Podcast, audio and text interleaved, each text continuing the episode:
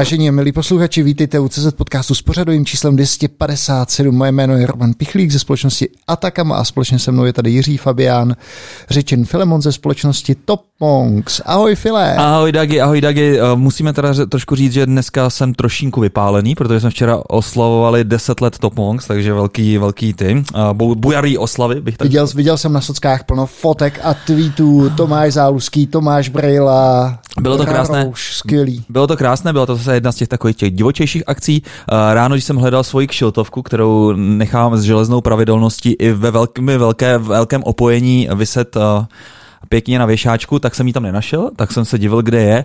A nakonec vlastně, když jsem přišel do práce, tak jsem ji našel normálně v akvárku u rybiček. Takže vůbec nevím, co se tam jako všechno, všechno dělo.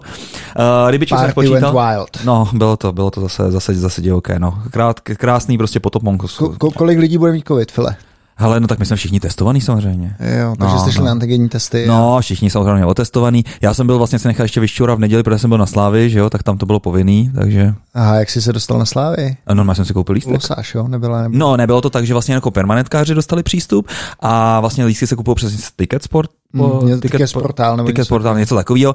Takže ve 12 hodin, když to vlastně vypuklo, tak tam všichni nalezli, eh, přičemž vlastně dostali číslo, pořadový číslo třeba 1100, 1200, takže čekali pěkně hezky ve frontě, než na ně přijde řada, nicméně ten systém vlastně jim absolutně skolaboval, takže když na to by došla řada, tak se ti to vyresetovalo ta sešna a vlastně ti to houplo zase na konec, na konec toho, že jo, na konec fronty.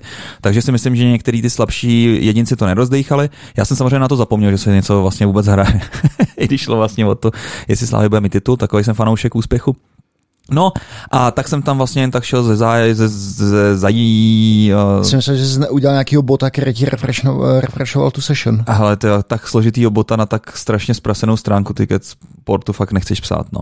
Nebo Ticket portálu. Takže to, takže, takže jsem přišel v, v jednu hodinu a bylo tam pět vstupenek na tribunu Sever, takže pro mě úplně, úplně, úplně super, super situace, zadarmo, protože jsem permanentkář, takže... Takže tak, no. Uh, Bylo to takový trošku divný, no, jako všichni měli nastavený... Ty... Jedna jste rozstříleli Plzeň. No, tak to jasně, tak Sparta, Sparta nám pomohla trošku, že jo, na Liberci, no, takže... Ani mi o tom nebo. No, no, no. Filemone, um, musím to říct, musím se našim posluchačům omluvit den Renons. My jsme ten podcast minulý, který je teďka ven, venku 256 no, no. s Davidem uh, nahrávali minulý týden a já jsem mu dal teprve dneska ven. A Ale... posluchači budou maličko ztraceni v těch datech, jo. dneska je pátýho. Je pravda, že vlastně pátýho, my to také kotvíme těma různýma zápasama, reáliema, takže, takže vlastně si tak trošku střílíme vlastně. No, spíš jsem, uh, mohli jsme mít i častější no. posluchači, uh, mohli jsme mít častější frekvenci Uh, mohli jste mít častější frekvenci podcastu, ale... Hele, mohli, ale pak by to nebylo autom, aut, autentický, rozumíš? Prostě z nás to jde tak, když to má jít, ne kdy vlastně máme nějaký jako železný, železný předpis a teďka to půjdeme na takhle. Prostě když nás to baví, když máme chuť to releasenout, tak to, tak to releasenem. Myslím, že to je takový víc uh, dejme tomu kompatibilní s přírodou. Tak, tak uh, no, přírodou máme nějaký ohlasy? Uh, nevím, jestli máme ohlasy, ale máme nového jednoho slovy, jednoho patrona a to je David Mrnuštík. Uh, děkujeme, Davide, nebo Davide. A vy ostatní se samozřejmě pochlopte. Uh, Dagi, ano, už se zase na mě koukáš, zatím jsme neudělali tu rozdělení, uděláme to, jo? Já tak. jsem vůbec nemyslel rozdělení a je vidět, že tě to pořád trápí. Mě, mě, mě, mě, to, mě, mě to trápí a nejvíc vlastně, tady, eh, když se o tomhle takhle bavím, o tom trápení, dejme tomu z nějakého nesplaceného dluhu, uh, vysí to tady nad náma, že jo. Ale, to, ale, to, nechci, ale to, nechci, to nechci zmiňovat. Tak uh, já jsem vlastně kdysi v JetMinds uh, měl jednoho takového programátora, který měl problém uh, s osobníma financema. No prostě byl to uh, člověk, který den po vejplatě už zase neměl žádný peníze a nechcete takového člověka ve firmě, ale on bohužel tenkrát vlastně nebyl nějak prostě nahraditelný hnedka, takže pak se jsme se samozřejmě rozešli. Nicméně tak za mnou přišel a byl fakt ve velké nepohodě a říkal, File, prosím tě, půjč mi nějaký peníze. A já jsem říkal, no tak, kolik potřebuješ? No ale 10 tisíc tady. Tak já jsem říkal, no tak hele, tak tady to máš, ale slipím, že budeš v pohodě a že prostě si budeš ty peníze trošku jako schraňovat. No samozřejmě, jako co udělal vlastně, že hned odpoledne mi hlásil, že si koupil nějaký pudr prostě na ruce na, fotbál, na fotbálek, aby mu dobře držel jako ten grip a tak, ne, aby mu dával větší, větší pecky. Takže takhle, takhle, ale to jsem nechtěl taky říct a, a v podstatě pak vlastně odešel z té firmy a nějak už uh, jsme se odpojili a vlastně nikdy jsem to nestal zaplatit, já jsem to samozřejmě zapomněl. No jaký bylo moje překvapení, že jsem mi vlastně teďka ozval a a sám řekl, hele File, prosím tě, pošle mi svoji uh, bitcoinovou adresu, já ti pošlu ten, já ti pošlu zpátku toho, zpátku toho dluhu, teďka mám nějaký peníze a jsem v Saudské Arábii a, a tak. A normálně, jak jsem říkal, to je nějaký for, ne, že nechce vytáhnout nějaký další peníze, ale opravdu a poslal tam 20 tisíc. Takže to hezký. si myslím, že je hezký. Jasně skoro po deseti letech, že ho to asi muselo hodně trápit. Nevím, jestli možná není nějaký speciální uh, šaria zákon tyjo, Saudské Arábie, že tam prošel kolem toho jejich pověstného náměstí smrti. Filemone, tam je, to naop- tam je to naopak, tam je zapovězený... Uh, Vracet peníze? Ne, půjčovat, půjčovat, půjčovat s úrokem, myslím, že, že je tady v těch náboženstvích zapovězen. Aha, vlastně aha. i v křesťanství to tak bylo. A, a, a v Izraeli? No a tam to dokonce... Na tom vyrost. Křesťanství to snad bylo tak, uh, nebo nechci říkat křesťanství, jo, to ano. nemám úplně načten, že půjčovat za úrok mohli jenom židi. No, takže nějak tak to tam bylo. Prostě ty náboženství to měly vychytaný. No tak to a... musím zkontrolovat dole, jestli nemám náhodou obřízku, protože tohle mě fakt extrémně baví. Půjčovat za, za úrok. Starý lichvá zbraníka. Tak, a nejsme tady taky dneska sami, samozřejmě, protože a nevážně převážně točíme jenom, když jsme plní těch informací a teďka jsme tak trošku, jako dejme tomu poloplný, poloprázdný. Úplně, úplně dampnutý a je tady Martin Dětský z Čau Martine. Ahoj, ahoj, jsem Na... moc rád, že jsem tady, protože možná tohle to bude rekord v nejdéle odloženém díle. Je to pravda. Protože jsme domlouvali už někdy před třemi roky, že natočíme zahraniční díl v Mnichově, někdy na Vánoce. Ano, to nějak ano. nevyšlo z nějakých ano. osobních důvodů. Ano. Pak jsem vás zval asi dvakrát do Drážďan to taky nevyšlo, takže po třech letech konečně v Praze. Super. Uh, vítej zpátky, já si naposledy pamatuju, když jsme se viděli, tak jsme nahrávali u tebe ve starobylé budově uh, Karlovy univerzity na Malostranském náměstí, že jo? Je to tak, to jsem ještě pracoval pro Matvis, bylo to pár dnů pro Fosdemu, takže jsme tam měli belgická piva, dneska máme jenom česká piva. Dneska máme v lednice, se nám chladí IPy. Teda je tam jedna IPA, ale nevím, možná je někde z Česka. Jo, jo, jo, jo, jo, tu si můžeme pak záhy otevřít. Uh, Martin se toho, toho trošku bál, protože říkal, že by byl pak moc hovorný a já myslím, že budeš hovorný i tak. A, tak a dnes, dnešní díl bude o čem? Přesně. Ještě neskočíme do dnešního dílu. Ano. Naposledy jsme se bavili o mikrokernelech. Já to ano. jenom našim posluchačům připomenu, takže pokud, eh, pokud jste minuli Martina naposledy, tak určitě si to mohl být kolik, tak díl 200 něco? Číslo si nepamatuju, to, ale je to, je to prostě únor 2017. Hmm. 17, to znamená tři roky zpátky, každý rok 25 dílů, no tak to mohlo být kolem, uh, kolem té dvoustovky. Hmm. Letí to, letí to. O čem se budeme, Filemone, bavit dneska? No to jsem se ptal já do prčic. Protože to vlastně vůbec nevím. Když jsme, tady to, když jsme tady to pekli, tak Martin nadhodil téma R&D obecně. Samozřejmě můžeme zabrousit eh, vlastně do tvý aktuální situace v Huawei, co tam všechno děláš a tak dále. A v podstatě takový nezávazný pokec. No. Já bych to možná právě směřoval k tomu Huawei, což je v České republice, alespoň teda v České republice dost profanovaná firma. A, a mě vlastně jako zarazilo, že člověk uh, tvýho, řekněme, um, charakteru nebo backgroundu, že byl jsi na univerzitě, co tě zlákalo jít dělat pro Huawei? Že přece jenom, jak říkám, ty konotace v České republice tady s tou společností nejsou úplně ty nejlepší. Ty konotace nejsou nejlepší v poslední době z nějakých geopolitických důvodů, ale myslím si, že v tom roce, kdy jsem teda k něm nastoupil, to byl uh, říjen 2000, 2017, tak to myslím ještě takhle nikdo tady nevnímal. Aspoň neměl jsem ten pocit, že by to někdo, jako bylo, bylo to vnímáno jako čínská firma, což samozřejmě některým lidem ani tehdy už nevyhovovalo, ale... A já jsem slavista, mě to nevadí, to. mě Číňani vůbec to nevadí. Tak... no a ten, ten důvod, proč jsem k ním nastoupil, já jsem prostě byl na tom matfizu po, po doktorátu, pokračoval jsem tam v nějaké své vědecké kariéře a a samozřejmě rozlížel jsem se, co dál v tom smyslu, že na těch univerzitách bývá moc dobrým zvykem nezůstávat na jednom místě, alespoň ne celý život, ale hmm. podívat se někam do zahraničí. Myslel jsem na nějakou postdoc pozici a oslovili mě lidi z mnichovské R&D pobočky Huawei eh, s velmi zajímavou nabídkou. Eh, jednak mě, oslo, jednak mě oslovila jména těch lidí a ty projekty, eh, které byly jaksi za nimi.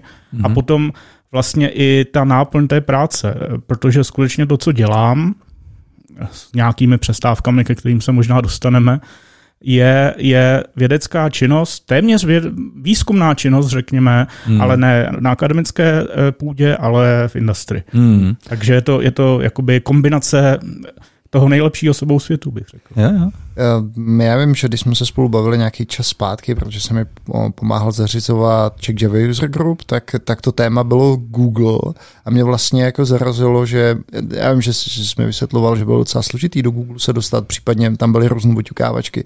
Proč nakonec vyhrálo Huawei a ne, ne někdo z takovýchhle, já bych řekl na první dobrou, že eh, vy to, co si dělal kolem, eh, kolem těch mikrokelnerů, že... Kelnerů. Kelnerů. Já mám toho kelnera všude, jak si řekl, ty čínský peníze takže bych tě typoval spíš na Google. Já bych se eh, nebránil tomu a pokud eh, někdo, někdo z Google eh, poslouchá, poslouchá máme hodně tak, z Google, no. tak by mě zajímalo, proč vlastně ten jejich Fuchsia tým stále jako neprojevuje o mě zájem. Ale to, co mi nabízeli, teda Google, to byly prostě inženýrské pozice, prostě nějaký SRI a, a podobně. Ty jsi, a ty jsi chtěl zůstat eh, čistě ve výzkumu? Já jsem, nechtěl jsem být prostě kóder, nechtěl jsem mm. být člověk, který bude někde psát kód nebo udržovat eh, produkční systémy. Chtěl jsem se dívat, jak si dál do té do té budoucnosti za ten obzor. Tak. To je přesně to, co, co můžu tak. dělat teďka. Už se tam nějakou dobu díváš, takže můžeš v podstatě i trošku začít hodnotit. Když srovnáš akademický výzkum, kdy v podstatě na všechno je čas a vlastně jde jenom o to nějaký crosslinkování těch vědeckých prací a, a vlastně tam trošku mi to přijde, že vlastně je to taková ta magická univerzita z Terryho Prečeta, prostě takový jako zajímavý, prostě osůbky se tam vyskytují a versus, versus ten business, kdy vlastně je tlak na výsledek, a jak moc velký třeba, jak se to změnilo, co se týče třeba prostoru pro ten výzkum, jak máš svobody a tak. Rozumím. Ono je to, i na, té, na těch univerzitách je to rozhodně spektrum. Není mm-hmm. to mhm. ten jeden bod, takový mm. trošku jako kritický, který si teď zmínil, mm. takový ti jako věční badatelé, kteří nikdy v podstatě nic nevybádají. Mm. Rozhodně i na, univerzita, na univerzitách se dělají věci, které jsou prakticky použitelné mm-hmm. a jaksi, jako, jakoby aplikovatelné mm-hmm. okamžitě. A e, v té industrii je to dost podobné spektrum. Některé firmy se zaměřují e, samozřejmě víc na tu, na tu úplně aplikovanou, na ten aplikovaný konec toho výzkumu. To znamená, že já bych to řekl, že, že to je v podstatě téměř produktový vývoj, ale s tím, že tam chybí ten konkrétní zákazník, že si mm-hmm. toho mhm. zákazníka představí, nebo řeknou si, co by naši zákazníci mohli tak chtít mm-hmm. za mhm. rok. Mm-hmm. Ještě to po nás nechtějí v tenhle okamžik, ale za rok je určitě tohle to napadne. Takže to je na, na, na konci toho spektra, kde je to v podstatě ten produktový vývoj. No a potom, když se budeme blížit víc eh, na, na tu druhou stranu toho spektra, tak někde uprostřed jsem řekl bych já. To znamená, že ten požadavek na, na výzkumníky mého typu je, dívejte se do budoucnosti, dívejte se třeba pět let dopředu. Ale ne Má, tak daleko. Ale ne tak daleko, ale, ale hlavně to vybalancujte s tím, jako, eh, abyste poznali ten business value. Jo, to znamená, jo, jo. E, není to rozhodně základní výzkum, hmm. není, to, není to rozhodně, ne, nejsou takové ty moonshots, ale je to něco, co se dá v rozumném čase vymyslet, je to něco nového, ale zároveň dá se už předem říct, pokud, to, pokud se to vymyslí, pokud se, to, pokud, pokud, pokud jako se na to dají najít nějaké, nějaká, měř, jak si říkal, měřitelná kritéria, mm-hmm. tak podle těchto těch kritérií nebo jejich odhadů se dá říct, mm-hmm. že to, že to ta, té firmě k něčemu bude. Jo, jo. Ale ještě, jenom abych dokončil, ku podivu, ne všechny firmy, které mají R&D, to tak dělají, ale třeba Huawei ano. My máme ku podivu i ten základní výzkum. Třeba v Moskvě, v Petrohradu sedí matematici, opravdu čistí matematici, kteří tam prostě bádají nad teorií čísel a píší papery a jako rozhodně do žádného produktu nepřispívají. No, my jsme se teďka vlastně vrátili s Hukamonkem z Petrohradu, o víkendu tam byla obrovská šíša akce, takže covid už v Rusku asi nejspíš není, protože co je lepší médium na přenos covidu, než je, než je vodní dýmka, kterou tam sdílí asi 10 tisíc lidí. Nicméně to jsem odbočil. Co jsem chtěl vlastně k tomu, k tomu ještě hm, dodat, že my jsme vlastně neřekli, co ty vyskou, co ty tam hmm. vlastně zkoumáš, protože jestli jsi jako taková nějaká univerzální černá skřínka, do který vlastně hodíš nějaký prostě zadání a teď zkoumej, to bylo přece v tom, ne, v, vrať se do hrobu, ne? Se jak by hodil do stroje. Ne, ne, ne, vrať se do hrobu, že tam vlastně vždycky dostal, dostal to zadání zkoumat mládež nebo pak důchodce. To by nedávalo smysl, protože tak. jako každý člověk se na něco specializuje a ano. stejně jako jsou lidi, kteří jsou víc frontendisti a víc backendisti a samozřejmě můžou se jako v průběhu své kariéry přepnout. Aha nebo dělat obojí chvíli, tak stejně každý má nějakou preferenci. No a už jako jak mě znáte, tak víte, že já mám vždycky tu preferenci pro ty systém z level stav, takže já dělám stále operační systémy, stále dělám mikrokernely. Chvíli, kdy jsem byl v Mnichově, tak jsem trošku zabrousil do, řekněme, eh, záležitostí týkajících se heterogenního hardwareu, mm-hmm typu offloadování výpočtů na, na, na SSD kontrolery, říká se tomu Near Data Processing, zpracovávání dat blízko, blízko toho místa, mm-hmm. kde ta data jsou uložená, takže jsem si trošku jak si zakódoval třeba vlastní, nakódoval jsem si vlastní firmware pro SSD kontroler, který uměl tenhle ten offloading. Hmm. Máme o tom paper na, na konferenci Middleware 2020, pokud se chcete podívat. No ale te, od té doby, co jsem se přesunul do Drážďan, kde jsme vlastně e, s dalšími kolegy zakládali novou výzkumnou pobočku Huawei, hmm. tak tam dělám podstatě primárně na mikrokernelech nebo v záležitostech lehce kolem, hmm. kolem toho. A můžeš třeba říct trošku třeba detailně, kolem čeho vlastně Huawei brousí? Nebo už mají něco třeba jako postavený na, této, na této technologii? Tady bych udělal malou odbočku. Huawei je hrozně velká firma. Má hrozně spoustu věcí, interních projektů, které se třeba nikdy nedostanou na povrch, pak jako projektů, které se dostanou na povrch a pak jako neuspějí, že ano. to se prostě stává, zvlášť v tom R&D, to je, to je prostě princip. Aha. A Eh, občas je kolem toho taková, takový třeba i terminologický zmatek, takže možná jste zaregistrovali něco, co se jmenuje Harmony OS, mm-hmm. což bylo oficiálně vyhlášeno někdy před třemi lety, jako prostě ten projekt, který má uh, Huawei nahradit například Android v telefonech a, a ve smartfonech a, a, a mělo to mít i jiné aplikace. A od, od začátku to firma prezentovala veřejně jako, že to bude mikrokernelový systém mm-hmm. jako se všemi těmi zárukami spolehlivosti a tak dále. No a nedávno zase vyšla, vyšly takové jakoby kritické články po, po té, co firma releasovala verzi 1, kdy se ukázalo, že to vlastně žádný mikrokernel není, že to je postavené na našem e, sice custom, ale jenom real-timeovém jádru mm-hmm. nějakého systému a nějaký user space nad tím, ale jako žádný moc mikrokernel. Mm-hmm. Potom vyšla verze 2.0, která je postavená na Linuxu. Je to v podstatě jako rebrandovaný Android, nebo ten ta mm-hmm. open source báze mm-hmm. Androidu. A pořád tomu ta firma říká Harmony OS. Mm-hmm. Ale to je, to je prostě jenom jako nepochopení eh, těch marketáků, že nemůžou prostě různým věcem dávat stejná jména a eh, prostě moc to, moc to není rozumná strategie. Co je skutečně zatím, je systém, který se jmenuje Homeng OS, nebo Homong, pokud se... Mong?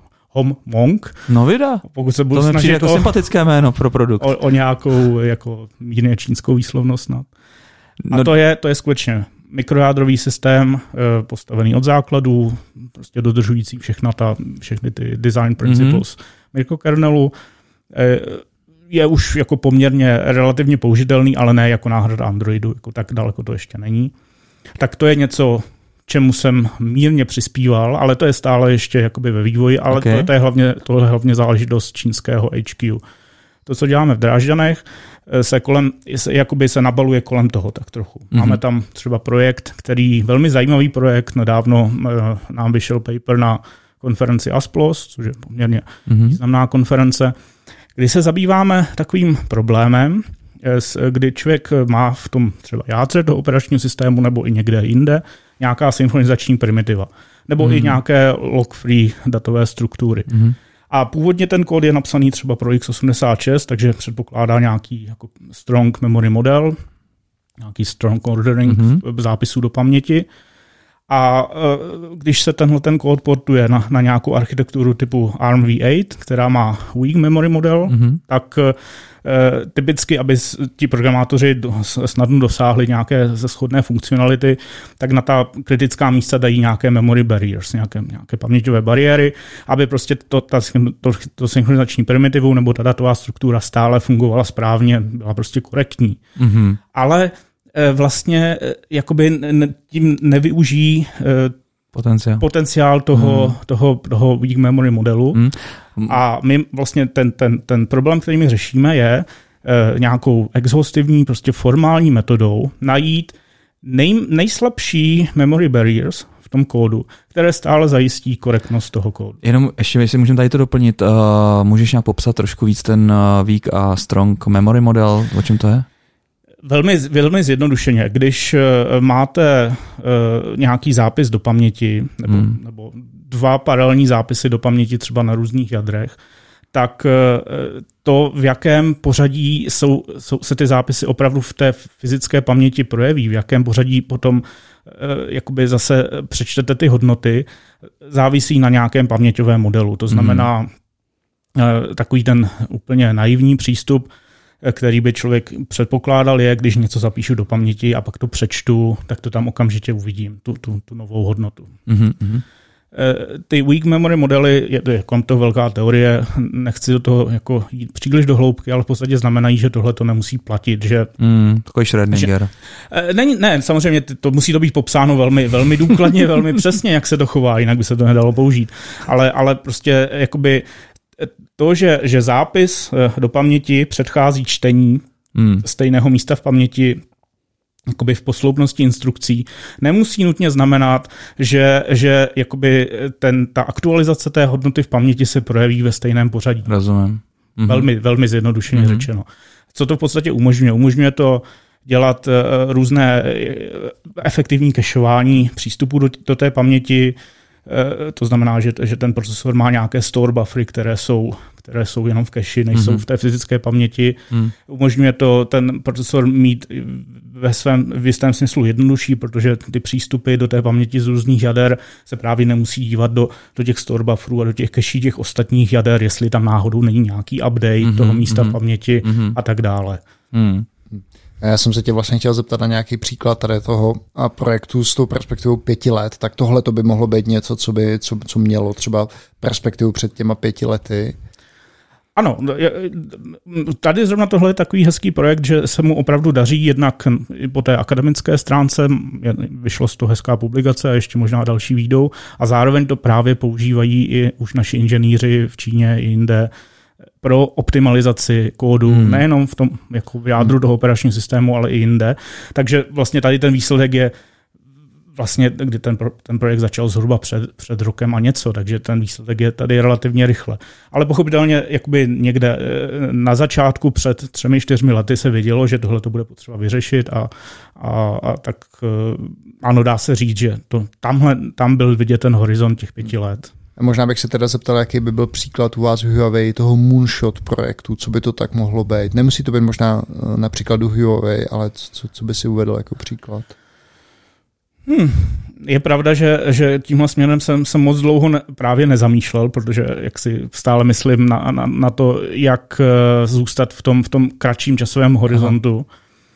No, možná něco, co opravdu souvisí s tím, s tím, s tím moderním hardwarem, nebo s tím hardwarem, co teprve přijde. Ten opravdu heterogenní hardware, kdy, kdy vlastně eh, proč se tomu říká by the way heterogenní hardware? Říká se tomu heterogenní proto, protože vlastně jeden, jeden počítač, jeden úzel, to, co si dneska představíme jako prostě jako server nebo, nebo, nebo, nebo desktop, nebo, nebo prostě lap, nebo i smartphone, je stále jakoby CPU-centric, že tam je ta, ten, ten centrální procesor, který víceméně... Já jsem to vždycky teda zažil pod názvem jako edge computing, že ten, um, že ten computation přisuneš co nejblíž k těm datům. I e, tohle vlastně tomu neodporuje. Tohle je, když to natáhneš na celou síť. Jo. Když, když prostě najednou jako považuješ, považuješ třeba celou svou serverovnu nebo celý svůj cloud za, za, za tenhle ten, e, tohleto jakoby e, takovouhle množinu více různých uzlů, které mají různou funkci. Ale dá se na to právě dívat i v rámci jednoho stroje různé, pokud člověk si představí nějaké GPUčka nebo AI akcelerátory a podobná, podobné věci, tak stále dodnes jakoby do větší míry je, je ten kód na tom centrálním procesoru ten, co ty věci řídí a ty ostatní jenom prostě se používají na nějaký offloading. A ten heterogenní hardware se snaží vlastně tu, tuhletu, tenhle ten pořád ještě víceméně von Neumannův model trochu víc rozbít, trochu víc narušit s tím, že vlastně i ty jednotlivé výpočetní jednotky, které nejsou nutně ten centrální procesor, se budou chovat víceméně autonomně, budou bude vlastně jakýmsi způsobem distribuovaný systém mm-hmm. a bude to fungovat bude to fungovat efektivně. A, ale zároveň vlastně to bude poskytovat eh, jakoby nějaký nějaký ucelený obraz toho celého systému. Bude se to prostě chovat jako jeden distribuovaný systém, ne jako složení několika autonomních systémů. Mm-hmm. Uh, díky. Ještě, ještě jedna věc, kterou ty jsi zmínil, uh, vlastně v souvislosti s těma Moon projektama. Mm, a to byl vlastně základní výzkum uh, třeba v oblasti teorie čísel. Proč takováhle věc ne, nezůstane na univerzitě? Proč vlastně jako Huawei platí, platí vlastně lidi, kteří tam ten výzkum dělají? Vidíte to potom třeba, já nevím, promítát, těžko říct, kam se to potom promítne, jestli třeba vidíte nějaké příležitosti v kryptografii a podobně. Já si myslím, že těch aspektů je tam zase několik. Určitě jakoby někdo tam myslí na, na, ta, na ty praktické konce těchto těch věcí. To znamená, že si řekne, když budeme zaměstnávat tyhle ty lidi, oni si budou, tyhle ty chytré lidi, kteří rozumí těm, těm jako složitým matematickým teoriím, tak oni třeba jako občas na něco kápnou, co prostě bude prakticky použitelné. Není to jakoby podmínka, ale může se dostat. Hmm. Je to čistě jenom kvůli tomu, může to být taky jenom kvůli tomu půlu těch lidí, hmm. že opravdu ti lidé jsou prostě v té firmě, eh, vidí do toho, co ta firma dělá a mohou uvnitř té firmy hledat synergie, protože akademická sféra, ta, ta, ta skutečně ta, řekněme, ta public, ta je velmi otevřená. Tam víceméně všichni vědí, co všichni ostatní dělají. Prostě lidé publikují, že jo, je, je, v podstatě platí tam ten princip publish or perish, takže mm-hmm. ten, kdo jako si něco kutí sám a, ne, a ne, tak nedá, nepřežije, nepřežije tak, mm. takže tam, tam jako všichni vidí, co všichni ostatní dělají. V té firmě je to jinak. Ta, ta, ta firma obzvláště firma typu Huawei, ta ne, jako nedává navenek vědět, co se všechno vevnitř děje, mm. jako na, co, kam, kam ti lidé směřují. Takže pak, když... pak, že to, pak, že to nelíkuje tady v nějakých podcastech a podobně. Já myslím si, že jsem neřekl nic, co by bylo tajné. To, to bych musel jít. A navíc za to ani nevím. Já jako většinu tajných věcí Nemáš prověrku na, na, na informace typu tajné, jo? Ne, ani prostě nemám ani přístup do těch správných sítí. No, chtěl jsem jenom teda říct, že, že eh, jakoby ti lidé tím, že jsou uvnitř té hmm. firmy, tak můžou pracovat na těch věcech, na, které, na kterých by nemohli pracovat, kdyby byli mimo tu firmu. Hmm. Další, další důvod, který mě napadá, je zase jakoby lidský, že tihle ti lidé byli někde na nějaké akademické instituci, znají ostatní lidi někde jinde, takže jsou takovým tím můstkem, který, propojuje, který zase propojuje, propojuje ty projekty v té firmě s tím, co se dělá v akademické sféře. Mm-hmm. A mnozí to třeba dělají čistě jenom pro peníze, protože prostě je to, je to zajímavé. Líp to nese, no, jasně. Líp to nese. Jasně. Uh, ty jsi měl možnost třeba cestovat do centrály v Číně? Byl jsem tam, bo, bohužel jenom jednou, protože potom přišel zase covid nečekaně. A přišel s tebou, ne? to bych si netroufil tvrdit, ne. Ale byl jsem tam jednou, plány byly, že bych tam jezdil častěji, bohužel to nevyšlo. Aha, aha. A kde to tam, kde to tam je? No, eh, já jsem byl osobně v Hangzhou, což je takové malé, zhruba 8 milionové městečko, asi 300 km od Šangaje, kde je mhm. právě eh, R&D centrum, eh, které se zabývá těmihle, řekněme, systémovějšími tématy. Mm-hmm. Jinak pochopitelně i jiných poboček má Huawei po Číně spoustu. A byla to taková jakoby velmi intenzivní cesta po, po všech stránkách, protože jsme právě finišovali nějaký projekt, potřebovali jsme se eh, domluvit se, s našimi čínskými kolegy face to face, jak, jak dál a tak dále. Takže... ty umíš trošku čínsky, ne, mandarínsky? To, ne, ne, to vůbec ne, to, ne. to ani to, nechci. Ale to by mě právě zajímalo, jaká byla ta spolupráce s, s tou čínskou protistranou, protože přece jenom to není tady pro nás úplně obvyklý.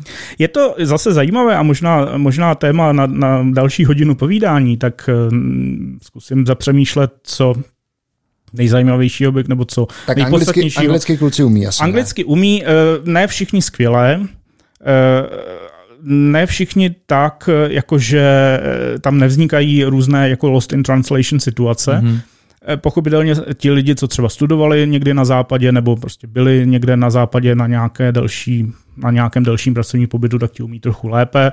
Jsou tam i lidi, kteří jsou jako asi výborní programátoři, ale, ale eh, moc anglicky neumí ale s těmi zase se typicky člověk nedostane úplně do přímého kontaktu, vždycky je tam nějaký prostředník. Mm-hmm. No a e, spíš bych řekl, že jakoby ta jazyková bariéra tam u některých je, u některých není, ale mnohem, mnohem větší je ta, je ta kulturní bariéra. Mm-hmm. Opravdu ti, eh, ti lidé eh, do jisté míry, zase nechci nějak jako ze všeobecňovat, ale podle eh, míry jejich expozice západnímu světu uvažují trochu jinak mm-hmm. v různých ohledech. A občas zase je potřeba si dávat na některé věci pozor, například opravdu jakoby taková ta speciálně česká nebo, nebo holandská nebo možná evropská až Ameri- prostě přímá, přímá kritika přestože konstruktivní ano. a jako, jako diplomaticky mm. řečená, nebývá vždy brána úplně, úplně jako dobře. Mm-hmm. Je, je, je to potřeba podávat ještě mnohem jakoby ví, jako ještě, ještě mnohem zaobaleněji mm. a ideálně, eh, ideálně v takové S nějakým mediátorem z HR. ideálně s mediátorem s nějakým Číňanem. Mm. A mimochodem takhle se naše firma víceméně funguje obecně, že v každé té jakoby mimo čínské pobočce i relativně malé mm. je buď čínský šéf, nebo nějaká osoba, myslím, že zkrátka je P- PLR, jako Product Line Representative, Aha. což je prostě Číňan, který je tam od toho, aby jakoby překládal. Jo. Mě by možná zajímalo, um, často se říká, že, že vlastně západ je úplně um, ztracený, když se to porovná uh, na, na počet jako brilantních mozků. Jaký, jaký tady třeba z toho máš pocit? Narazil si tam opravdu na každého desátého génia? Nebo... Jestli tohle dokážeš nějak kvantifikovat. No jak si ty tam cítíš, no, když jsi takhle tam přišel? Jako cítil se spíš jako uh, outsider, že se musel hodně dohánět, anebo, nebo si tam zaplul jako ryba do vody? A... Já bych řekl, že, že prostě zase te, určitě bych nechtěl tvrdit, že Číňané jsou obecně méně nebo více inteligentnější než Evropané nebo Američané. Žádný paušalizování. Jde, jde o to, že, že dlouhou dobu tam zase byla jistá jakoby kulturní především bariéra, bariéra i co se týče nějakých jakoby styků s tím západem, to znamená, hmm. že spousta pochopitelně vždycky tam byly i v Číně univerzity a tak dále, ale hrozně dlouho, prostě minimálně do konce 90. let minulého století, byli dost izolovaní. Hmm. Od té doby se začátkem nového tisíciletí myslím si, že se začínají velmi silně otevírat, protože chápou, že prostě sice Čína je velká země, ale svět je ještě větší. Mm-hmm. A ano, jsou tam velmi chytří lidé, jsou tam velmi chytré mozky. Mno, jak už jsem říkal, mnohdy ti lidé mají jakoby zkušenost s prací nebo se studiem na západě, takže mm-hmm. potom je, je i ta komunikace s nimi z našeho pohledu jednodušší. Myslel jsem, že spíš bych tam jako zaplul, jo? Jako, že, že jo, jo. Jako žít bych tam nechtěl, spíš jakoby z politických důvodů, nebo mm. i, jako i z klimatických důvodů třeba, protože mm. tam je to opravdu v subtropickém pásu a to pro mě není eh, to, co preferuju. Ale co se týče nějaké jakoby intelektuální mm. roviny, tak v tom asi není hmm. problém. A ty jste ještě zmiňoval uh, vlastně toho čínského šéfa, ty máš čín, Čína šéfa. Já, já mám Čína šéfa. Uh, můžu se zeptat, jak třeba vypadá konverzace přes e-mail s ním, protože já jsem zvyklý na takovou spíš tu jako západní kulturu, na Američany a vlastně většinou takovou jako květnatou mluva a tak dále a tu čínskou si představuji jako takovou trošku jako úsečnou. Jak to probíhá? Můj čínský šéf je, má PhD s, s, s emoční inteligence. z Berkeley, takže... takže ne, ne, takže... ne má, má, má PhD, má PhD s, s, s, teď abych neřekl špatno, špatné jméno univerzity. Ona se nebude poslouchat. Asi nebude poslouchat. Z nějaké docela velmi slušné čínské univerzity, Aha. ale byl na pozdoku v Americe asi mm-hmm. dva roky. Jo eh, je tady v Evropě už taky nějakou dobu, takže myslím si, že ze začátku trošku to s ním bylo, bylo složité. Mm-hmm, jako zase mm-hmm. byly tam takové ty věci, jako že si člověk musel dávat na některé eh, aspekty té komunikace trochu víc pozor. Mm. Eh, měl takovou opravdu trošku, a zase to je, to se dá říct celkem univerzálně, měl takovou tu tendenci prostě nařizovat a nevysvětlovat. Přesně. Ale myslím si, že eh, se postupně i přes nějaké drobné konflikty, nenutně se mnou, ale třeba prostě s jinými zaměstnanci, eh, i díky, hmm. řekněme, nějaké moderaci s HR eh, na, na, na, tady na evropské straně se trošku jakoby obrousil, takže jako teď už je s ním naprosto výborná komunikace. I jeho angličtina se pochopitelně zlepšila, takže ne, že by byla extrémně špatná na začátku, byla dobrá, ale teď je prostě excelentní, takže je to, je to úplně, úplně super. Mm, hmm Ale A... samozřejmě ještě jenom, abych dodal, no. zase zažil jsem pochopitelně příklady jiných, jiných šéfů, ne nutně svých, nebo mm. jiných lidí ve firmě, takových těch jako čínských expatů, kteří opravdu jakoby škodili. Jako byli, fašouni. Ne, ne, spíš jako, že, že to byli fakt blbci. Je. Jo, jako, že, že prostě to byl, byl slyšel, takový že ten... jsem často posílají za trest.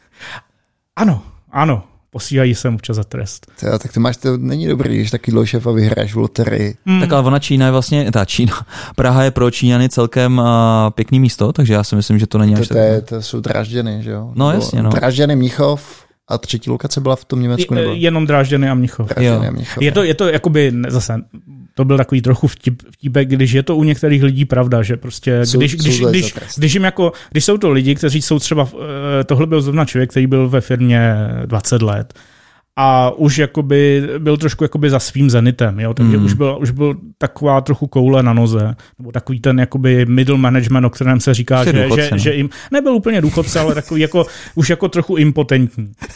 tak, eh, tak aby prostě jim neškodil v té Číně v HQ, tak ho poslali prostě na, na nějakou jako middle management pozici do Evropy, kde jako trošku jako škodil a museli jsme ho prostě obcházet a musel prostě jako snažili jsme se, aby ne příliš jako eh, zasahoval do těch jako podstatných věcí. Uh-huh. Ale zase, to, to, to je anekdota, to, to, to nechci říct, že, že, no, A ještě, ještě, ještě poslední věcička, když se tady bavíme o těch vztazích. A jak je to vlastně s náročností nebo s očekáváním od Číňanů, a co se týče dosahovaných výsledků nebo práce, deadlineu a podobně, jsi tam v pohodě nebo? To je taky hrozně zajímavé téma. A začínáme, zase když jako se na to podíváme od, te, od, od toho čínského, čistě čínského přístupu v Číně, kde bohužel ano, i v naší firmě e, většina lidí funguje v tom takzvaném režimu 996, mm-hmm. což pro posluchače, pokud nevědí, co je, to je práce od 9 do 9, 6 dnů v týdnu. a skutečně jako představa jako home office nebo něco takového minimálně před pandemí, prostě to, to bylo něco jako neex, neexistovalo něco takového, prostě byly, jsou tam takové ty obří dvousedhlavové open office, je tam taková ta odpolední siesta, kdy si všichni vytáhnou ten spacák. A ranní cvičení má to taky? Eh, to jsem nezažil, ale je, je možné, že tam eh, tohle tam jako nebylo organizovaně, ale, ale něco takového tam je. Tady, tady jako ještě možná malinkou odbočku na Netflixu je moc hezký dokument vlastně o té americké továrně, kterou koupili Číňani a vlastně pak tam vlastně implantovali tu svoji kulturu a byl to vlastně absolutní disaster rozhodně, pokud eh, ti Číňané jsou na to zvyklí, takže, takže ti jako příliš neprotestují, tak oni jako obecně moc eh, neprotestují. Ne, ne, neprotestují. Hmm. E, takže jako nějakým způsobem to jede v, v těchto těch zajetých kolejích pořád, ale samozřejmě trošku se to snad trošku posunuje. Je tam třeba zajímavé to, že v jednom kampusu je, je, máme někde nějaký nový kampus, teďka jsem zapomněl, ve kterém městě, a ten kampus je doslova jakoby mini Europe. To znamená, mm. je, jako, jsou tam jednotlivé jako budovy, které, které vypadají jako některá místa v Evropě. Je tam třeba i Český Krumlov. Jo? Takže a to prostě... snad zakázali už tady to ne v Číně, že už tady, že už tady to, kopí, tady to kopírování bylo dost. A... Ku podivu, tak asi to ještě měl, asi to měli no. rozestavěné, takže to už no. dostavili a jezdí tam prostě jako monorail mezi tím a tak. A, ale je to prostě takový Disneyland, ve kterém člověk jako pracuje od 9 do 9. Mm, no, mm. Nevím, jestli je to výhoda nebo ne. Bavil jsi se někdy o tom s těma čínský, čínskýma kolegama, jak to třeba když to potom porovnají tady s tou evropskou kulturou? No a právě eh, ono, jak jsem k tomu trošku směřoval, protože eh, v Evropě, eh, jak je ten čínský management, tak eh, pochopitelně oni jako nevidí úplně na první pohled ty výhody toho, řekněme, našeho trošku volnějšího, svobodnějšího přístupu k té práci. Eh, takže zase, když jsem nastoupil v Mnichově, do, v Mnichovské pobočce, tak představa, že by byl nějaký jako organizovaný home office, eh, nepřipadal vůbec úvahu, mm. že by, nebo že by člověk vůbec třeba pracoval eh, sice z kanceláře, ale z jiné pobočky než té své kmenové. Mm. To se snad povedlo jednomu člověku, který ve firmě pracoval 10 let, takže už mu opravdu mohli důvěřovat.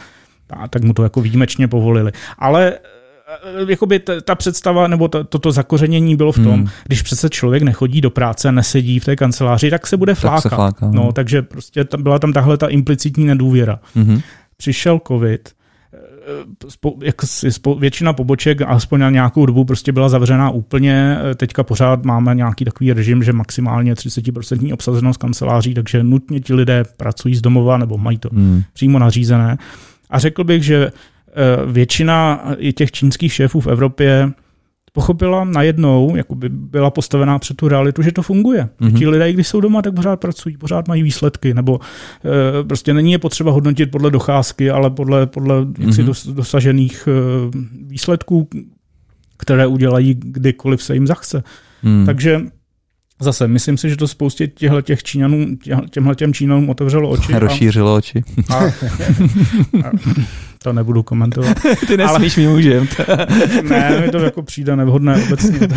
ale, ale, ale doufám, že teda tihleti lidé, jako až se třeba vrátí do Číny, tyhleti čínští manažeři, že jako posunou i, i ty poměry tam někam dál. Hmm. A že tam ti chudáci nebudou muset prostě být, být celý týden bez rodiny a, a spát v práci. Ale, jaký to teda pro tebe bylo, když tady um, vlastně aspoň ze začátku jsem tak pochopil se takováhle kultura ale čínská pracovní morálka rozjela tady v Evropě, nebo to vůbec nebylo, když ty si když ty ne, ta, ne, ta 996 samozřejmě v Evropě. Takhle, ještě abych zase to uvedl trošku do kontextu.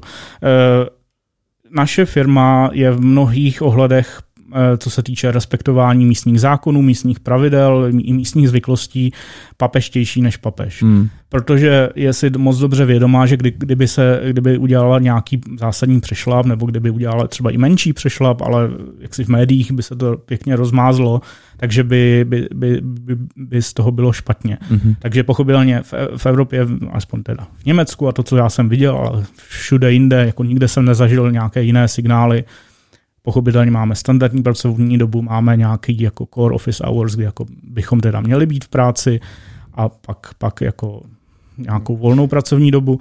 A, a jak jsem říkal, s, prostě s příchodem pandemie se, se zavedly i jisté, řekněme, semi, minimálně semiformální mechanismy a vlastně i formální mechanismy, jak, jak docílit prostě home office a tak. Hmm. Proto jsem třeba teďka v Praze. Jo. Re, zcela legálně a ne na dovolené. Mě, mě by docela zajímalo, jak si na sebe sedla ta řekněme, čínská kultura s tou německou, že ta, ta ještě řekněme, že třeba ta německá a pořádek musí být, jako a možná, možná s tou čínskou by se potkala víc než ta naše česká no, ono, švejkovská, s tou naší českou švejkovskou. Je to asi zase možné, ale zase ono to opravdu nefunguje takhle. Jako Němci, Ně, Němců je 80 milionů a ne všichni se chovají stejně. V těch, řekněme, bývalých zemích východního Německa je ta, ta kultura a ta, ta, ta takový, takový ten etos té společnosti zase trochu jiný než na tom bývalém západě. Fakt? Takže no rozhodně, určitě. Rozhodně je to vidět. A, můžeš, dát, můžeš dát nějaký příklad, to je možná jako zajímavý srovnání. Hmm. V čem ti ty východní dederoni přijdou, přijdou jiný? Eh, třeba v tom, že oni opravdu, jakoby, a, a to je, myslím, že oprávněné, oni opravdu mají pocit, že jsou i stále prostě 30 let po, po sjednocení jaksi ve stínu toho západního Německa. Eh, třeba co se týče mediálního pokrytí, žádná, žádná německá, žádné německé velké médium nebo prostě celostátní deník nemá v bývalých jaksi zemích, eh, v bývalých zemích východního Německa eh, svou stálou redakci, mm-hmm. což je zvláštní, jo? to je prostě jako kdybych, kdyby prostě, já nevím, prostě tak v Lidov... Berlíně něco bude, ne? No tak, ale tak dobře, to je, to, je, to, je, na půl, no. to je na půl, že no. to se jakoby nepočítá moc. No. Hmm. Ale jo, třeba v Drážďanech nebo hmm. v Lipsku není prostě vel, velká redakce žádného deníku. Hmm. A takže jakoby vlastně skutečně ti východní, bývalí východní Němci mají pocit, že, že prostě jsou jakoby občané trošku jako ne druhé, druhé kategorie, ale jeden a půl té kategorie, že jsou trochu jako něco horšího. Hmm. A tohle, tohle to zase asi, asi tohle to by bylo na, na hodiny povídání, ale myslím si, že se to trochu jakoby promítá do, do, hmm. do, do těch nálad.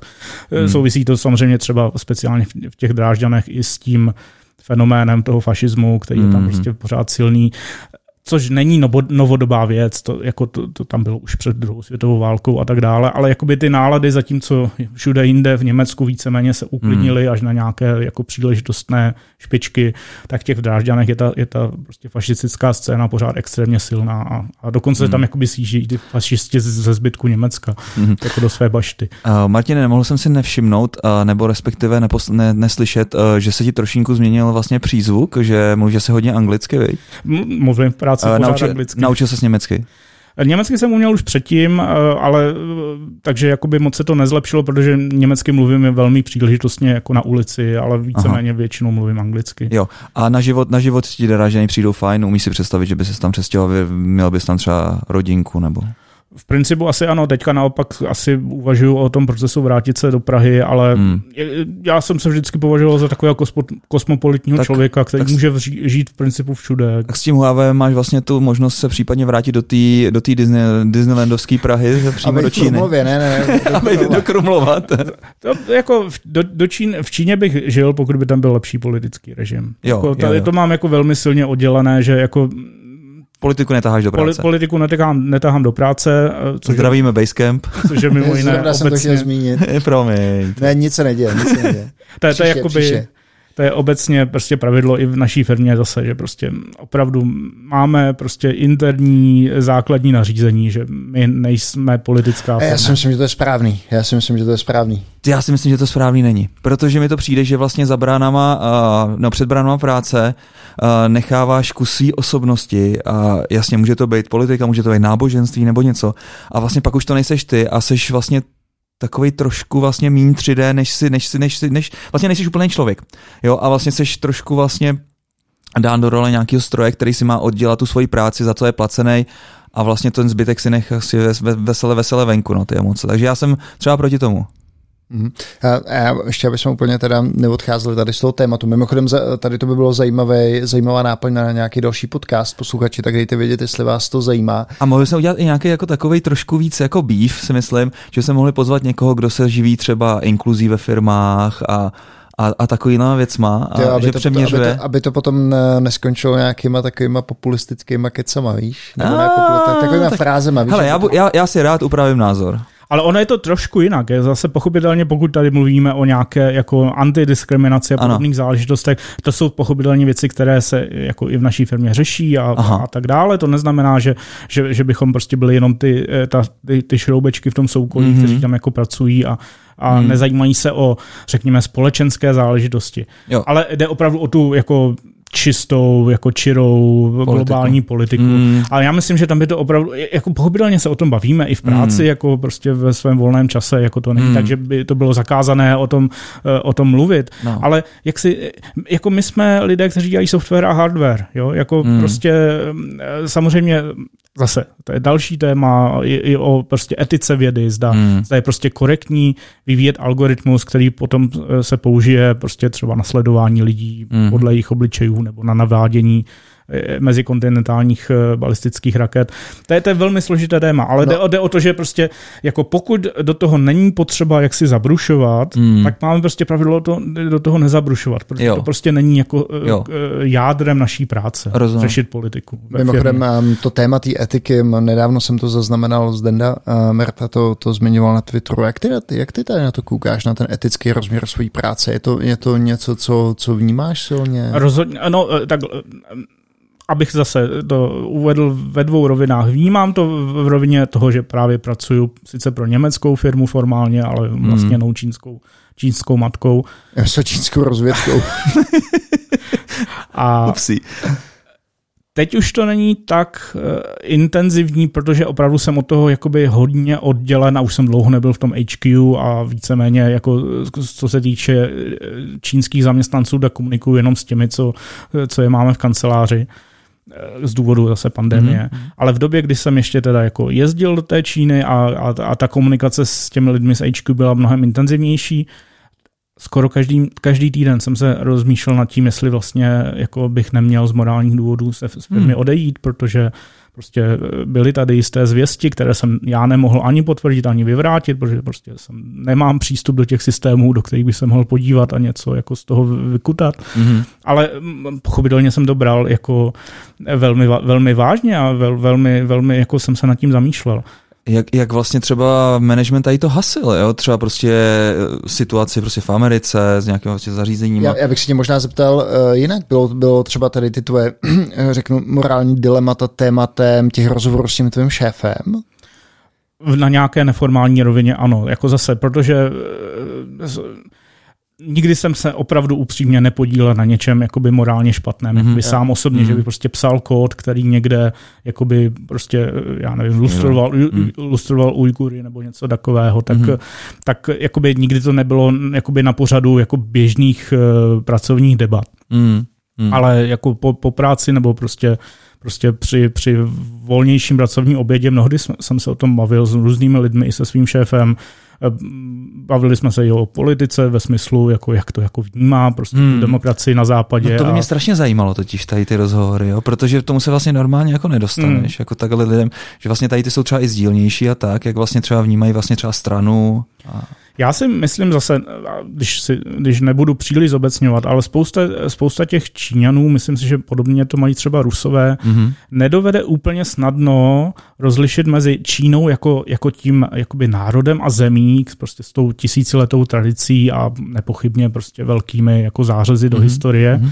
a, a, a tou jakoby politickou reprezentací té země a komunistickou stranou. Prostě mají to mm. jakoby hrozně spojené a e, jako zatímco myslím si, že pro nás není e, nepochopitelné kritizovat například vládu vlastní země, ale přitom být patriotem. Mm. Oni jakoby mnohdy jako to nedovedou odlišit mm. a proto právě e, jakoby dost často mají takovou tu, když teda se jich člověk ptá jako na, na nějaké kritické věci typu Hongkong a tak, tak mají takovou jako hrozně defenzivní odpověď, no dobře, jako asi není všechno úplně jako OK, hmm. ale podívejte se, jo, prostě takový no. whataboutismus, jako podívejte Jasně. se na západ, tak taky máte jako své problémy, jo, hmm. a prostě, takže ten váš systém taky není dokonalý, tak jako proč jako se navážíte do nás a tak, jo, takže eh, jakoby někdy je takový jako alibismus, někdy je takový pragmatismus, a, ale eh, zase asi bych dovedl eh, říct, že čím déle ti lidé jsou tady v Evropě a prostě eh, jakoby interagují s těmi ostatními lidmi, což je zase výhoda naší firmy, protože my jsme opravdu velmi jakoby multikulturní a mul, mul, prostě multinárodový. V mhm. podstatě jako tam nemáme ani žádné velké klastry nějakých jako lidí z, z jednotlivých zemí tak eh, tam, ty, tam tyhle ty jakoby neformální, jakoby neform, ta neformální prozření eh, ti lidé mývají. Takže hmm. čím jsou tady déle, tím jakoby mají na, ten, eh, na tu věc takový jako plastičtější pohled. A, a třeba to je, ty, super. A třeba ty to budeš naopak. Třeba ty prozří, prozříš pak v tom Chuanhu, nebo kde to, kde to, kde to, kde to máte? Já, to bych tam asi musel být nějakou delší dobu, ale spíš eh, dovedu, dovedu říct, že, že, že zase přestal, jako určitě, když jsem neměl tu přímou zkušenost, Aha. tak eh, prostě jako jsem měl, jako jsem si byl dost jako zase zaťatý jako mm. na opa, opačnou stranu, prostě Čína, to je ta totalita, a prostě Jasně. komunisti a to je prostě špatně. A teď prostě chápu, jako ano, je to všechno pravda, ale žijí tam prostě lidé a ty lidé prostě mnohdy jo, e, nemůžou být všichni disidenti, jo, nebo prostě jako, stejně jako tady v Československu prostě za minulého režimu jako byla tady, bylo zase tady takové to spektrum lidí od těch disidentů po ty jako to jako na kolaboranty. kolaboranty. Mm. A, a, a když byl člověk někde mezi, bylo to jenom proto, protože, nebo dalo by se opravdu říct naprosto jako jednoznačně, že to bylo proto, že ten člověk byl jako zbabělý nebo, nebo něco, nebo to bylo jenom proto, protože prostě měl svou rodinu mm. a, a, a neviděl tu možnost, jak se jako tomu systému postavit, aniž by jako to odnesli jeho děti a, a, a, a, a tak dále. Mm-hmm. Prostě ty, ty, ty problémy nejsou šablonovité, nejsou, nejsou černobílé, mm. nejsou jednoduché. Mm. Tak asi je rozdíl lidí, kteří žijou tady dlouhodobě v Evropě, mají neomezený přístup k informacím, že jo, versus lidi, kteří žijou tam v nějaké bublině. Takže... Je to pravda, ale na, naši, naši, naši zaměstnanci nežijí v bublině, protože, eh, protože eh, na, naše VPNK eh, firmní obchází velký čínský firewall. Mm-hmm. Takže, takže, to je možný? To je samozřejmě možné, protože ti lidé potřebují se dostat jako na, na, na ty informační zdroje ah, jako technické, které tak. ten velký čínský firewall blokuje. Tak. A takže, takže jako řekl, že z principu už jenom proto, jako mnozí ti lidé... Řekl bych, že to je nejlepší perk na hajrování. Mají, mají trošku jakoby širší pohled, pohled na ty věci, nebo minimálně mohou mít. Mhm. Samozřejmě mm-hmm. nikdo... Tak je, já nevím, jestli bych ne, si to úplně přes čínskou VPN lajznul, teda tam jako uh, googlit to, uh, jak se to jmenuje, takový to náměstí uh, v, v Pekingu. No, události ale, z roku 89. Ale tak to je spíš proto, že jako z té práci musíš dělat jiné věci. No ale když jako náhodou někde něco uvidíš. Tak... No náhodou jsem si to načukal no. do Google. Chtěl jsem se podívat na to pána s tím tankem. No. Možná pojďme... Promiň, Flemone. Ne, Dagi, teď to řekni ty. Já, já, jsem, cítím, že, že, já bych dal to moc velký switch, ty možná... Já taky, já mám taky velký switch. Já jsem tak, tak, vlastně... tak dej ty, tak dej ty. Tak, tak dej Dobře, tak si řekněme, a Martin si může... Já jsem se chtěl zeptat uh, trošku na, na život v Německu, že jo, že jsi v Mnichově, což je krásné místo, že jo, blízko do přírody, blízko do Alp, uh, lyžování, ale Ano, na Bayer, ale zároveň strašně drahý město uh, na život, tak možná trošku něco o tom. Ty jsi měl jaký? jaký? A já jsem si chtěl to na Apple a na vztahy takhle. Tak začneme tím Applem, to bude, to bude možná líp uh, navazovat. No tak spousta našich zaměstnanců má iPhone jako svůj chytrý telefon. Aha. Dokonce myslím si, že jistou dobu bylo i možné, aby naše pracovní laptopy byly od Apple, ale to ne zase, že by to bylo zakázané nebo mm-hmm. povolené, spíš prostě se vždycky se dělá nějaký samozřejmě velký hromadný nákup a, a takže, takže to, že se nekupují systematicky Apple, je prostě eh, otázka toho, že se nedostanu do velkého balk, jako, slevy. velké balk slevy. Mm-hmm. Zase myslím si, že to není nějak jako mm, není v tom žádné dogma, není to, není to nějaké jako na, jakoby na ostří nože, že bychom měli nařízení, že nesmíme, nebo tak prostě. Hmm. Že jo, minim, možná zase, no to nevím, jestli bych měl říkat. Tak neříkej, no, v pohodě, ať no, ka, stříhat. No každop, každopádně, každopádně, jako když Apple něco vyvine, co je, co je pro nás zajímavé, tak si to koupíme, že jo. tak si to rozdě... tak si, tak si, přesně, tak rozebereme. tak si to Koupíme. dekompilujeme. Ne? ne, jenom na tom běžíme benchmarky, že jo.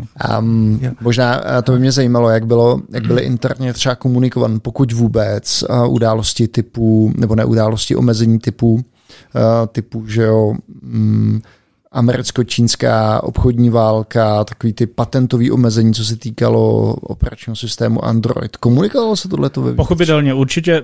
E, takhle třeba e, e, vlastně šéf, hlavní šéf firmy, Mr. Ren, kterého opravdu spousta mých čínských kolegů vnímá jako našeho Steva Jobse, nebo jejich Steva Jobse, prostě takovou tu jako charismatickou figuru, tak eh, měl několik jako rozhovorů do médií dlouhých, jako do západních médií, do čínských médií a, a, a jakoby eh, nebylo zase to tak, že by jako pošel oběžník pana ředitele, který by si všichni museli přečíst a jako podepsat, ale, ale rozhodně jakoby bylo jasně komunikováno eh, ze strany vedení firmy, že jakoby ta, ta, ta obvinění jsou prostě ne, nepodložená a, a, a že, že jako je to skutečně prostě forma obchodní války, což to nepochybně je.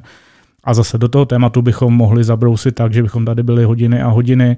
Eh, co možná, co možná je, je zajímavější říct, tak, že ta firma pochopitelně tím silně, silně trpí. Jako rozhodně to na tu firmu má jako velmi hmm. praktické dopady typu nemožnost nakupovat prostě čipy od eh, TSMC, nemožnost a jiný... Sakra, mám jejich akcie.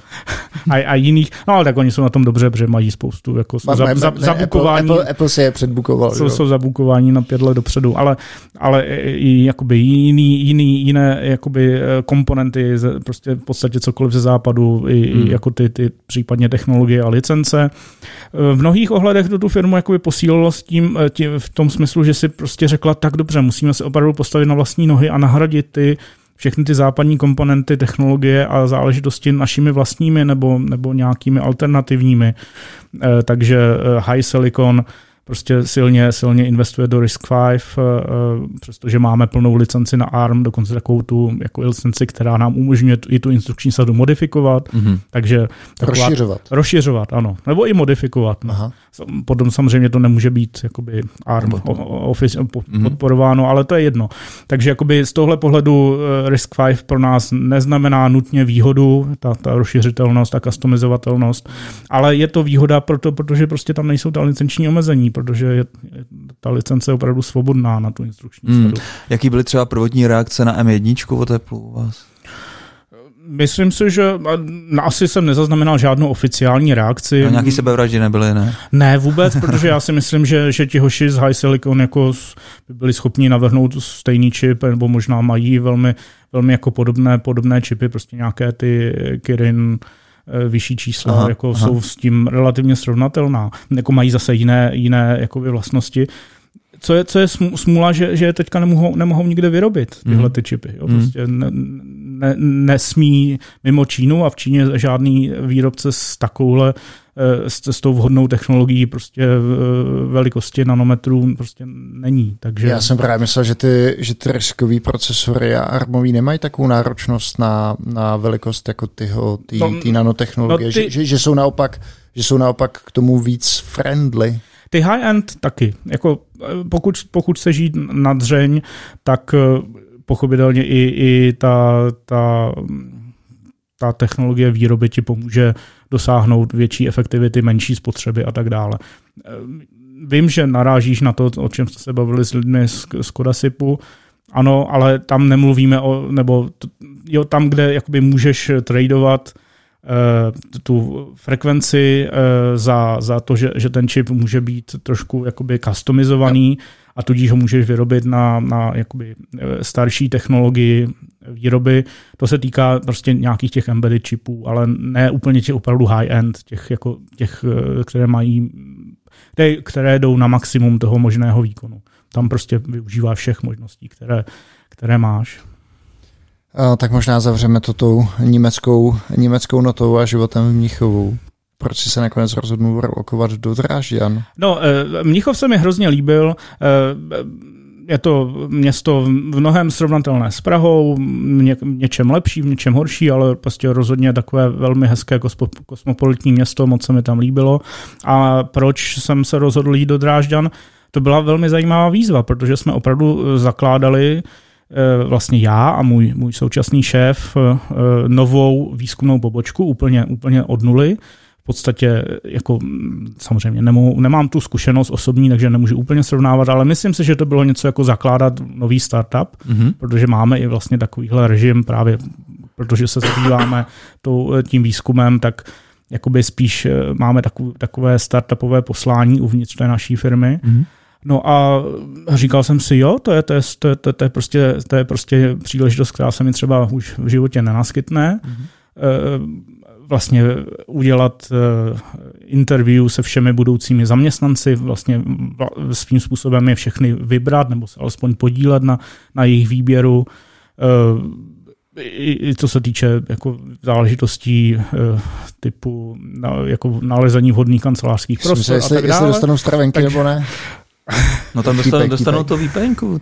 dostanou tu VPNku. Um, no, tak... jako stavbu serveru jsme taky řešili, ale to... to Čili, takže to bylo úplně ano, sakumprás. Úplně sakumprás, To nebylo tak, že byste tam měli už budovu, do které byste je přiváděli, byl, mě, facility. Samozřejmě, že, že v Drážděnech byla, byli nějací obchodníci naši už dávno a byl, mají tam nějakou budovu někde na okraji Drážďan, kde jsme jako chvíli, chvíli dostali azyl, dokud nás bylo 5-6 ale, ale to byla jenom dočasná záležitost, než, než jsme prostě pronajali a vybavili vlastní kanceláře a teď jsme zcela oddělená jednotka. Takže... A to si um, i tady ty věci, které se týkají výběru těch uh, kanceláří, jejich zařízení, to bylo všechno, co si řešil? Spolupodílel jsem se na to, jo. nebyl jsem ten, jed, byl, v podstatě jsme byli tři na začátku, můj šéf Ming Fu, uh, který, který jakoby um, se staral o... o Držel kasu držel kasu, ano, přesně tak, a staral se o komunikaci prostě s HQ a tak dále.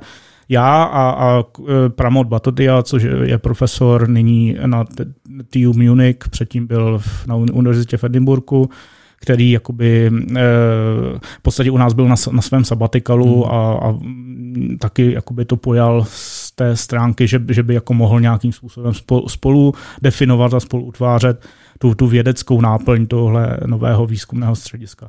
Takže byla to hrozně, hrozně zajímavá zkušenost a e, nebýt toho a samozřejmě toho, že, že jsme zapadli do, do nějaké té jako mikrokernelové komunity, která je v Drážďanech velmi, velmi jako živá, jednak těch firm typu Kern Concept, Genome Labs, Cyberus a tak dále a potom samozřejmě i TU Dresden, Herman Hertig, osoba asi v současné době nejslavnější, nebo jedna z nejslavnějších osob ve výzkumu mikrojader je náš konzultant, takže mm. zase všechno to zapadlo dohromady. Nebýt tohle všeho, tak bych jako z Mnichova do Drážďa nešel. Mm-hmm. Ale řekl jsem si, tohle je prostě zajímavá, zajímavá příležitost. No a kolik si třeba takhle nabral lidí, nebo jak velká ta firma byla teda ve finále, nebo teďka, ta Teďka je nás e, zhruba plus minus 20 v Drážďanech a čtyři další lidi ještě jsou stále v Mnichově, ale patří jakoby pod nás a ti se speciálně zabývají virtualizací. Jo. Ti už většinou, z větší části už ve, ve firmě pracovali, byli to vlastně mý bývalí kolegové z Mnichova, kteří prostě nechtěli jak se, se přesunout z Mnichova do Drážďan, tak jsme je nechali v Mnichově. Já bych se tě zeptal, a nevím, jestli máš úplně to porovnání, ale jak hodně se liší pohovory, když to je právě do, do produktivní firmy versus to, když bereš někoho do R&D, jak to, jak to probíhá, jestli vám ten člověk ukáže papery, který na kterých pracoval, nebo jak probíhá to výběrový řízení? Tak my jsme nenabírali lidi jednoho profilu, ale opravdu minimálně těch dvou profilů jako víc inženýry a, a nebo Aha. víc ty, ty výzkumníky. Takže hmm. ti, co byli víc inženýři, tak ti nám opravdu prostě typicky ukazovali své, své prostě GitHuby a nebo případně Eh, vzpomínám si na jednoho člověka, nebudu jim samozřejmě jmenovat eh, z Oracle, ale už léta pracoval předtím u Sunu, mm-hmm. a, tak ten říkal, že bohužel jako celý život pracuje pro Sun, takže jako nemá moc jako open source, co by nám ukázal ale, ale pak vyšťoural v Open Solarisu eh, nějaký, nějaký zdroják a byl tam jakoby blokový komentář a, a, a první písmena toho komentáře jakoby v tom sloupku byl, byl, bylo jeho, jeho jméno, takže aha. tím nám jako dokázal, že to psal on ten kód. Aha, aha.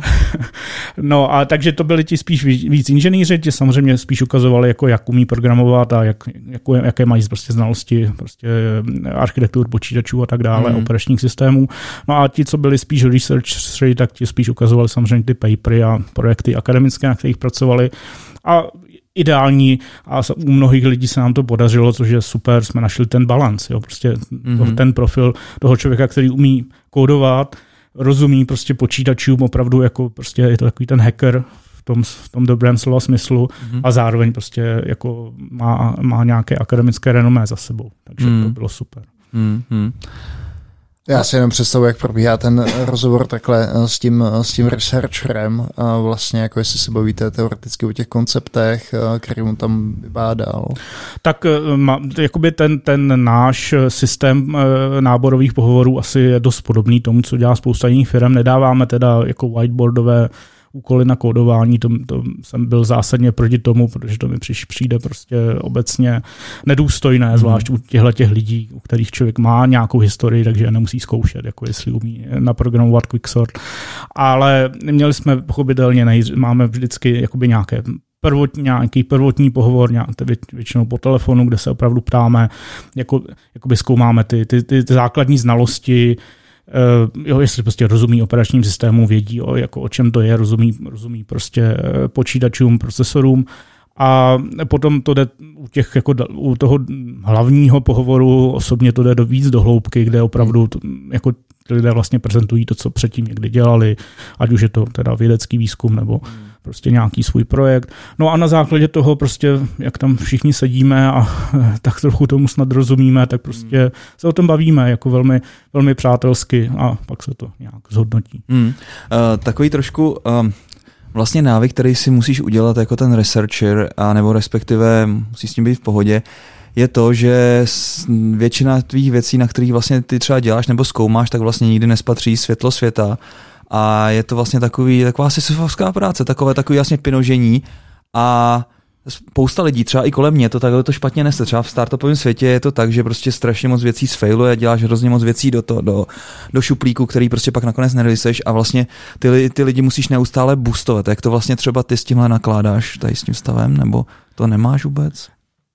Eh, asi se snažím eh, to dělat nebo to nějak reflektovat několika způsoby. Eh, mám, máme pořád, pořád vyvíjíme náš projekt Helen OS. A, Takže ano, viděl to jsem. je prostě to, co jako je něco, je, je to prostě mikrojádrový systém, který si člověk může spustit na svém PC, hmm. na nějakých jiných platformách a to je, to je to něco, co před sebou stále nesu jako štít. Jako kdykoliv, když se, když se jako takhle náhodně bavím s lidmi na konferenci nebo takhle s váma, tak jako než zač, začnu začnu zabrušovat do toho, co, co děláme ve firmě, mm-hmm. tak říkám, co dělám tohle, mm-hmm. protože to je prostě něco, co jako je ten nejmatatelnější výstup mé, řekněme, celoživotní mm-hmm. nějaké odborné práce. Eh, eh, co se týče uvnitř té firmy, ano, zvlášť v tom R&D člověk musí prostě zkousnout. Ani ne tak, že to, co dělá, se nikdy nikam nedostane, ale ano, spousta, prostě pro, spousta prototypů prostě sfailuje, nebo je prostě nikdo jako nezvedne z té země a nepoužije, ale hlavně, hlavně se dost často stává, že eh, tu, tu úplně finální smetanu slízne někdo jiný. Mm. Někdo, kdo to na, na, nakonec ten prototyp vezme, trošku ho jako dopiluje a pak ho prostě dá do toho produktu. Ale zase jsou, jsou jakoby případy, kdy kdy si člověk, kdy, kdy se to povede a kdy si člověk může tu smetánku slíznout. Vzpomínám si zase na jeden příklad z naší firmy, kdy e, vlastně e, naši kolegové v HQ vyvinuli e, nový read-only file systém do Linuxu, speciálně pro, pro chytré telefony, tak aby prostě byl, byl jako kompaktní a aby se dal, aby jako se rychle, rychle jako dal použít pro, hmm. pro, pro, pro nějaké nabootování, aby prostě zkrátil čas bootování a tak dále. A vlastně podařilo se jim to dostat do, do, do, do upstreamu Linuxového jádra, a vyšel jim paper na významné konferenci v podstatě v jednom měsíci. Mm. Měli jako i mediální pokrytí, takže, mm. takže jako tam to byl ten, ten sweet spot, kdy opravdu jako mohli říct, sice jsme dělali jenom research, v úvozovkách, ale ten research je prakticky použitelný. Eh, máme ho prostě v našich produktech teďka a, a, no. a jsme to my. A i kdyby ten paper neměli, tak tam přece to měli ještě takový ten soubor, který byl takhle schovaný, který vlastně, když se pak dal dohromady ty první bajty, tak vlastně to byly ty jejich jména. Jasně. To je takový ten, takový ten krásný přístup, prostě, kde si můžeš jako trošku ano. podepsat, i když prostě tu smetánku neslízneš. No. Martine, díky. Díky moc, bylo to skvělé povídání, jako vždycky s tebou. Um, Filemone, já nevím, jestli máme Martinovi něco přát. Hele, eh, no, eh, nevím, tak samozřejmě pevný zdraví a tak dále. Mně se na tomhle líbí to, že, co tady říkal Martin, že fakt svět není černobílý a zbytečně vlastně si uh, kazit a dejme tomu nějaký rozhled jenom tím, že prostě žiju v nějakých eh, schizmatech, který mi někdo implementuje, tak je lepší to prožít na vlastní, na vlastní kůži, takže ať se ti daří samozřejmě v Huawei. A já jsem vlastně na začátku se chtěl vůbec zeptat, jak se to čte, protože eh, když vlastně jsem přišlo eh, Hyundai, že jo, tak za začátku to bylo samozřejmě Hyundai, pak to bylo na jedno Hyundai, pak to bylo na jedno Hyundai a já nevím, jak se to jmenuje teďka. Huawei se vždycky čte Huawei. Já to tak čtu. A myslím si, že se nikdo z Číňanů neurazil, ale rozhodně to není správná čínská výslovnost. Dobře. Tak jo. Děkuji Díky za pozvání, bylo to super s vámi tady pokecat. Děkujeme. Doufám, že nebudeme muset moc stříhat. To no, z naší strany určitě ne, ty si, ty si řekni. Myslím si, že ne, jo, snad, snad ne. Tak, tak jo. jo. Díky. Díky a naši posluchači při příštím díle, to já nějak divně, uh, naslyšenou. Ahoj. Ahoj.